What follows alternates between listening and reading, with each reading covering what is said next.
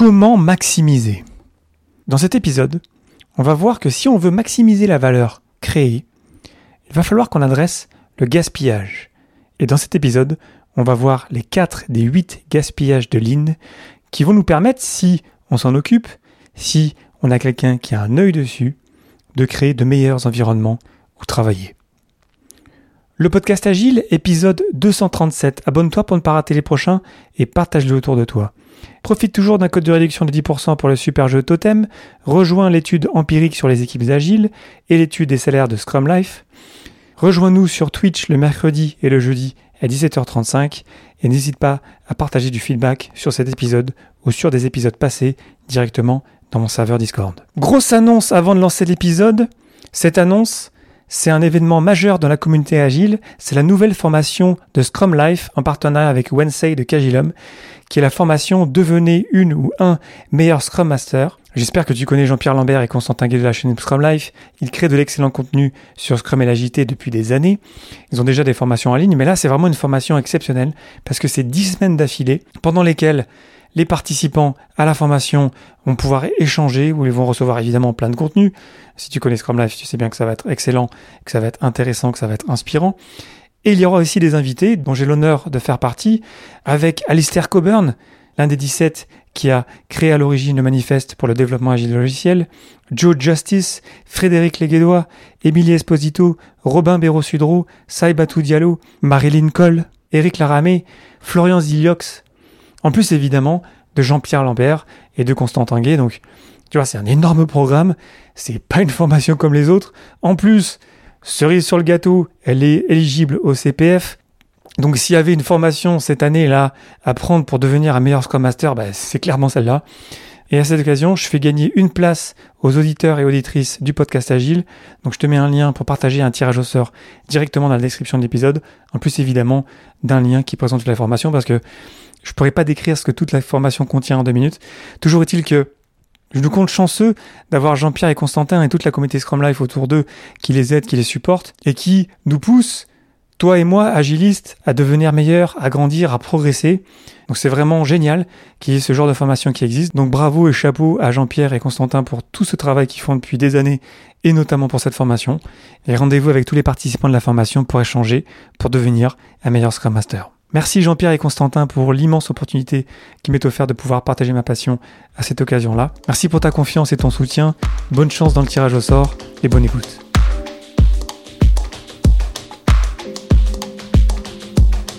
Bonjour, bonsoir et bienvenue dans le monde complexe. Tu écoutes le podcast Agile.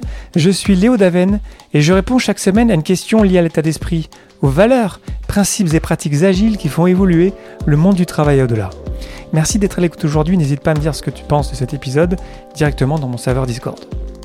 Aujourd'hui, comment maximiser ou le gaspillage?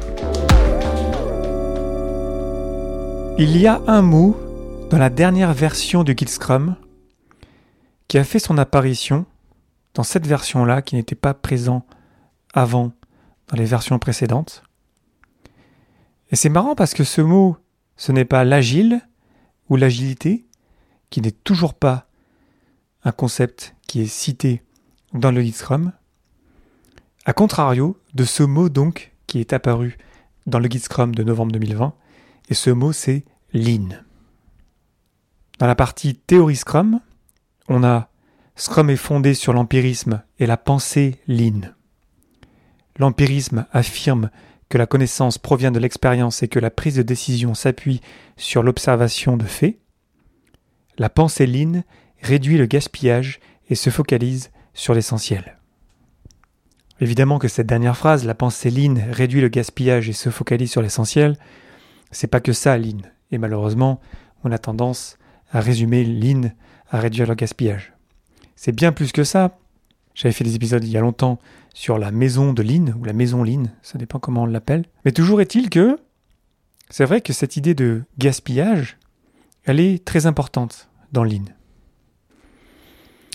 Et je trouve ça marrant que le cadre de travail le plus utilisé aujourd'hui dans l'agilité, c'est Scrum, mais Scrum, lui, se lie quelque part à Lean et pas à l'agilité. C'est comme si les auteurs du guide Scrum On sait Jeff euh, Sutherland et Ken Schreiber, mais en fait c'est plein d'autres gens aussi qui écrivent ça, préférer se raccrocher au concept de la pensée ligne plutôt que mouvement agile. En tout cas, ça serait une de mes interprétations. Parce qu'évidemment que le cadre de travail de Scrum est très lié à l'agilité, mais c'est vrai, je suis assez d'accord que sa liaison est encore plus forte avec Lean. Parce que beaucoup d'éléments de Scrum sont faits en sorte de limiter le gaspillage. Évidemment, on est beaucoup sur les interactions, sur les échanges, sur le respect des personnes, le respect qui est un des piliers de Lean d'ailleurs, pour insister sur le fait que Lean, ce n'est évidemment pas que le gaspillage. Mais bref, il y a beaucoup de choses dans Scrum qui font que effectivement, on évite de créer des choses pour rien. Et dans la pensée ligne, le gaspillage est clairement identifié. Il y a huit types de gaspillage qu'on va parcourir en partie dans cet épisode-ci. On va en faire quatre aujourd'hui et quatre la semaine dernière parce que chacun de ces gaspillages mérite qu'on en parle un petit peu. À l'origine, je m'étais dit de faire un épisode sur les huit, mais c'est vrai que ça serait peut-être un petit peu long. Et donc je le coupe en deux. Et aujourd'hui, je te propose qu'on se concentre sur les gâchis ou les gaspillages qui sont liés aux produits crée. Parce que ce qu'on crée ensemble dans nos équipes, c'est un produit, c'est quelque chose qu'on offre à nos utilisateurs et c'est souvent notre point de ralliement.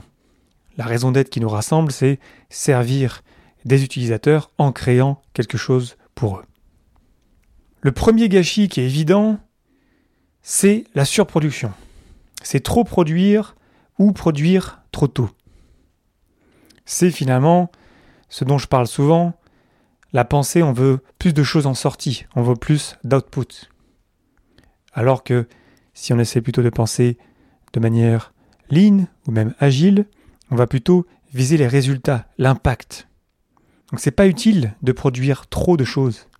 Si on produit trop de choses, peut-être que notre produit va ressembler à rien il va être trop complexe à comprendre. Et lorsque je vois des équipes qui essaient toujours d'aller plus vite et de livrer plus de choses, en fait, il y a plein de choses qui vont à la poubelle et qui ne sont pas utilisées.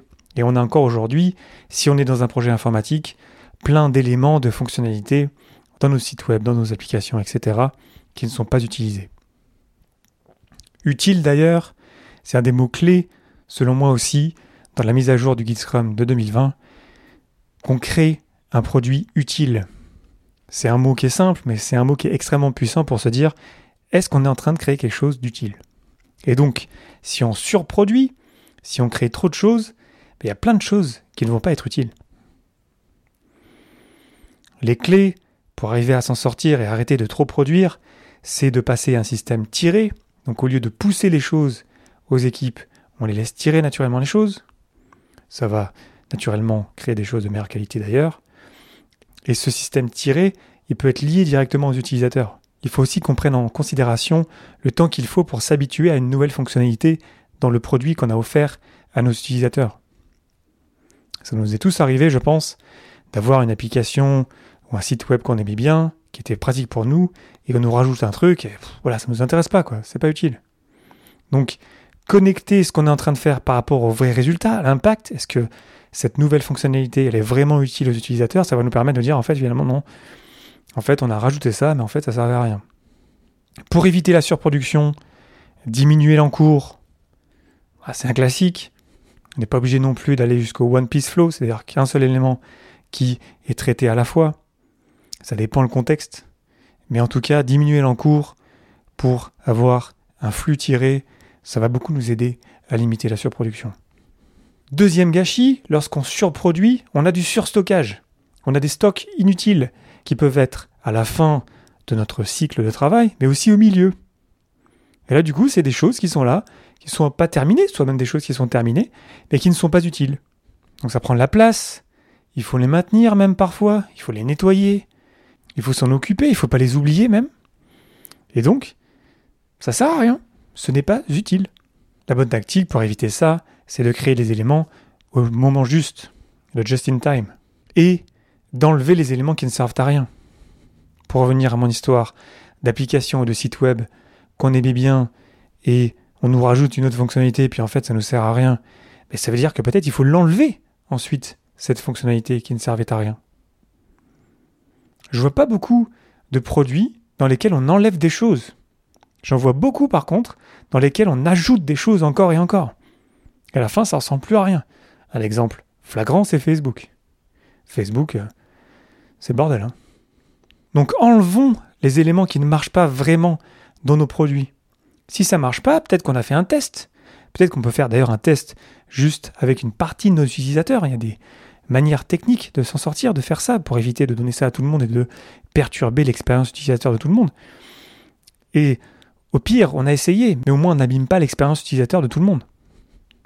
Peut-être que d'ailleurs, on peut s'appuyer sur des early adopters ou des personnes qui sont des fans de notre marque ou de notre produit pour faire ces tests-là. Et ça va nous donner des informations pour savoir si on déploie ça pour tout le monde. Troisième gâchis, qui est évident, mais il faut se dire quand même, ce sont les erreurs, les défauts, les bugs, les rebuts. Chaque fois qu'on a un problème, en fait, chaque fois qu'il y a un bug, il y a quelque chose qui ne marche pas. Je vois encore aujourd'hui, et il y en aura toujours, hein, parce que le gaspillage, il sera toujours là. Mais sur des grandes entreprises qui sont censées avoir parmi les meilleurs ingénieurs de la planète, je vois encore des bugs parfois, honnêtement, c'est choquant, quoi. Et si on se concentre sur la qualité, qu'on se donne une règle de zéro bug, c'est-à-dire d'avoir zéro bug dans notre système, dès l'instant où on a un bug, on va s'en occuper immédiatement, on change totalement les mentalités, on n'accepte pas les bugs dans notre système. Et là, quand on fait ça, on crée la confiance avec nos utilisateurs. Ils savent qu'à chaque mise à jour, ben, ça va marcher, quoi. Pour éviter ça, il faut que tout le monde dans la ligne de production ou dans le cycle de production puisse agir immédiatement pour pouvoir arrêter le bug le plus tôt possible, parce que les bugs, si on parle d'informatique, plus ils sont découverts tardivement, plus ils sont chers, et plus ils ont d'impact. Donc le zéro bug, la très haute qualité, c'est pas négociable, il n'y a pas d'agilité sans qualité, ça marche pas. Ce qui est cool aussi, c'est que quand on crée de la qualité, on est fier de ce qu'on fait. C'est plus agréable. On est content de le montrer à nos parties prenantes, à nos utilisateurs. Donc se poser la question, est-ce qu'on est fier du produit concret C'est une question centrale. Quatrième gâchis lié au produit dans les huit gâchis au gaspillage de Lean, il y a les transports ou les déplacements inutiles. C'est à chaque fois qu'on va se passer les plats. À chaque fois que ah, je fais une partie, je fais juste ma partie, toi tu fais ta partie. Ça, c'est du gaspillage. Et lorsqu'on doit passer les plats entre des personnes, déjà, on peut perdre du temps et donc, déjà, ça peut être du gâchis, mais encore plus lorsqu'on se passe les plats entre équipes ou entre organisations. Pour ça, la meilleure manière, c'est d'avoir des équipes pluridisciplinaires. C'est le propos de Scrum en disant ayez tous les talents nécessaires pour arriver à créer un produit. Parce qu'à chaque fois qu'on va avoir besoin de quelqu'un d'autre, ben, on va avoir un délai, on va avoir du gâchis, du gaspillage. C'est encore mieux si les équipes sont autonomes, évidemment, encore mieux si elles sont colocalisées, si elles sont très liées, si elles créent la confiance, ça veut dire que on les laisse ensemble pendant longtemps ces équipes-là, on va pas les casser à chaque fois qu'il y a un nouveau produit à créer. On va nourrir les équipes avec des produits, on ne va pas à chaque fois créer une nouvelle équipe pour chaque produit, on va garder des équipes stables. Et comme ça, on crée la confiance, on partage de la connaissance, on crée des bonnes habitudes, on augmente la qualité, etc., etc. Donc déjà ça, c'est quatre gâchis parmi les huit. Surproduction, surstockage, erreur et transport et déplacement inutile. Déjà ça, ça fait déjà beaucoup de choses à regarder. Et qu'on se le dise, le gaspillage, qu'on s'en occupe ou pas, il va être là. Et même si on s'en occupe, même si on fait attention, même si on, on y met de l'énergie à se dire on va vraiment essayer de créer quelque chose d'utile de la meilleure manière possible, il sera toujours là. Donc il faut qu'on ait des processus pour éliminer ce gaspillage. Il va toujours être là, mais si on l'enlève pas, ben, il, va, il va prendre de plus en plus de place et ça va être de plus en plus compliqué euh, de l'enlever. C'est notamment pour ça que dans Scrum, on a la rétrospective. Qu'on s'arrête de travailler, qu'on regarde ce qu'on est en train de faire, qu'on simplifie éventuellement nos processus, qu'on améliore les choses, qu'on essaye de créer quelque chose de meilleure qualité, qu'on essaye de créer un meilleur environnement pour les personnes. Donc sans rétrospective, le gaspillage, il se fait plaisir.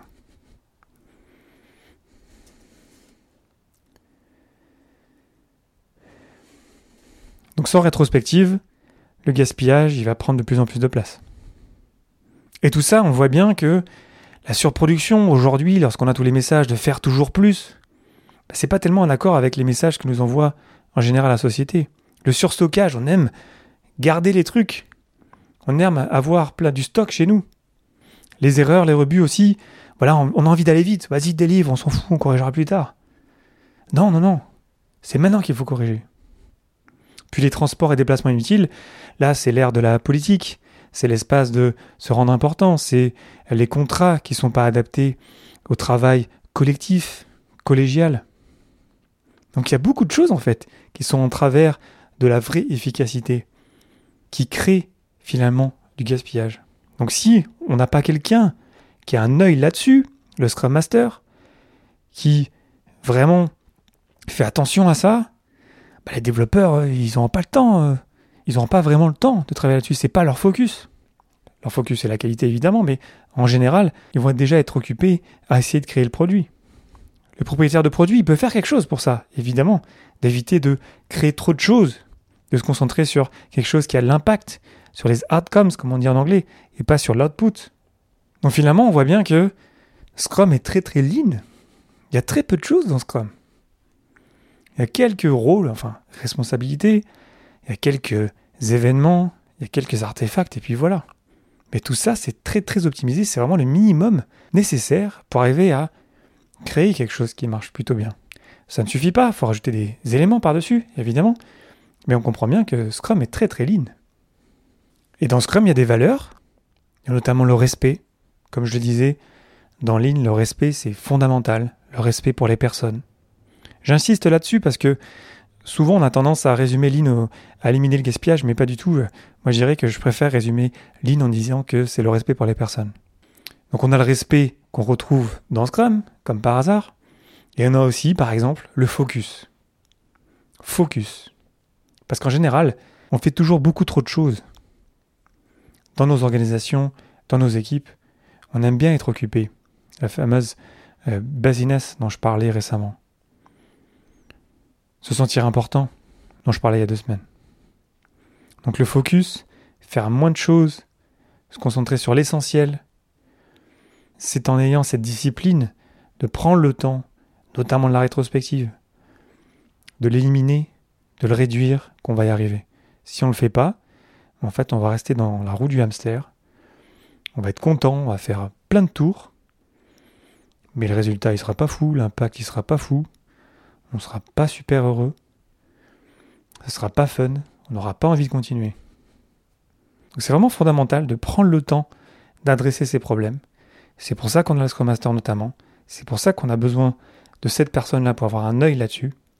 Je pense qu'on est beaucoup à avoir vu des équipes qui n'ont pas de Scrum Master et qui du coup restent dans un mode de travail qui est plus ou moins efficient, où les gens sont plus ou moins heureux, où on crée un produit qui est plus ou moins bon, et puis on s'en satisfait, parce qu'après tout c'est déjà mieux que ce qu'on faisait avant.